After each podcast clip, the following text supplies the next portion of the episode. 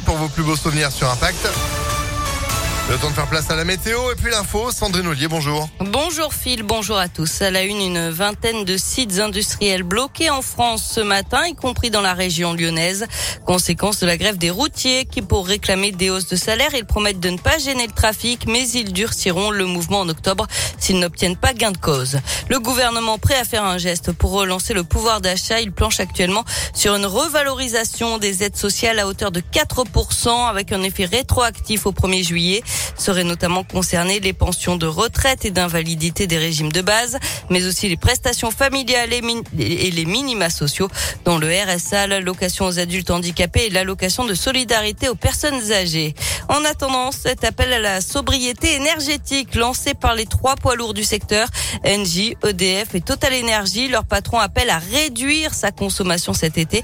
Ils ont signé une tribune dans le journal du dimanche hier en cause des tensions sur le système énergétique français et européen. C'est notamment lié à la guerre en Ukraine, mais aussi aux conditions climatiques et à la sécheresse. Agir dès cet été nous permettra d'être mieux préparés pour aborder l'hiver prochain et notamment préserver nos réserves de gaz, assurent les trois dirigeants.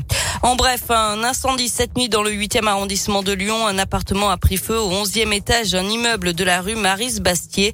Le locataire a été transporté à l'hôpital, mais ses jours ne sont pas en danger. Une cinquantaine de personnes ont dû être évacuées le temps de l'intervention des pompiers. Du changement à Villeurbanne à partir d'aujourd'hui, la totalité de l'avenue Henri Barbus est définitivement piétonne depuis ce matin.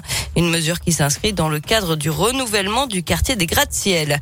Et puis il n'y a plus de conducteurs dans le métro B. Depuis euh, samedi, la ligne est 100% automatisée.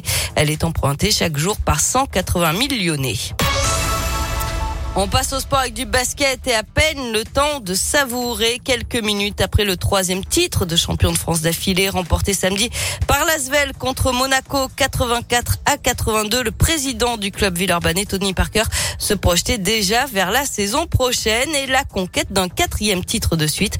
Forcément, l'effectif champion de France va être chamboulé. Les grosses écuries européennes ou américaines vont vouloir attirer les acteurs du titre, ce qui ne perturbe pas Tony Parker. Ah bah oui, là, on va se faire piller. Hein. Quand, tu fais une bonne saison, euh, c'est clair qu'on va se faire piller. On va perdre des joueurs majeurs comme Elio Kobo, Chris Jones.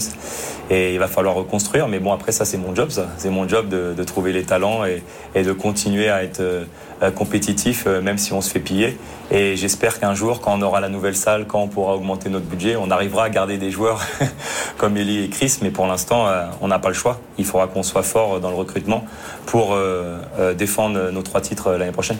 Vous l'avez entendu, Tony Parker qui compte beaucoup sur l'Arena qui doit être livrée fin 2023 à Dessine, à côté du Parc OL, pour faire entrer le club dans une nouvelle dimension. Eh ben, merci beaucoup, Sandrine, vivement. En attendant, on retrouve l'actu sur impactfm.fr et vous êtes de retour à 8h30. À tout à l'heure. À tout à l'heure, 8h05, c'est la météo.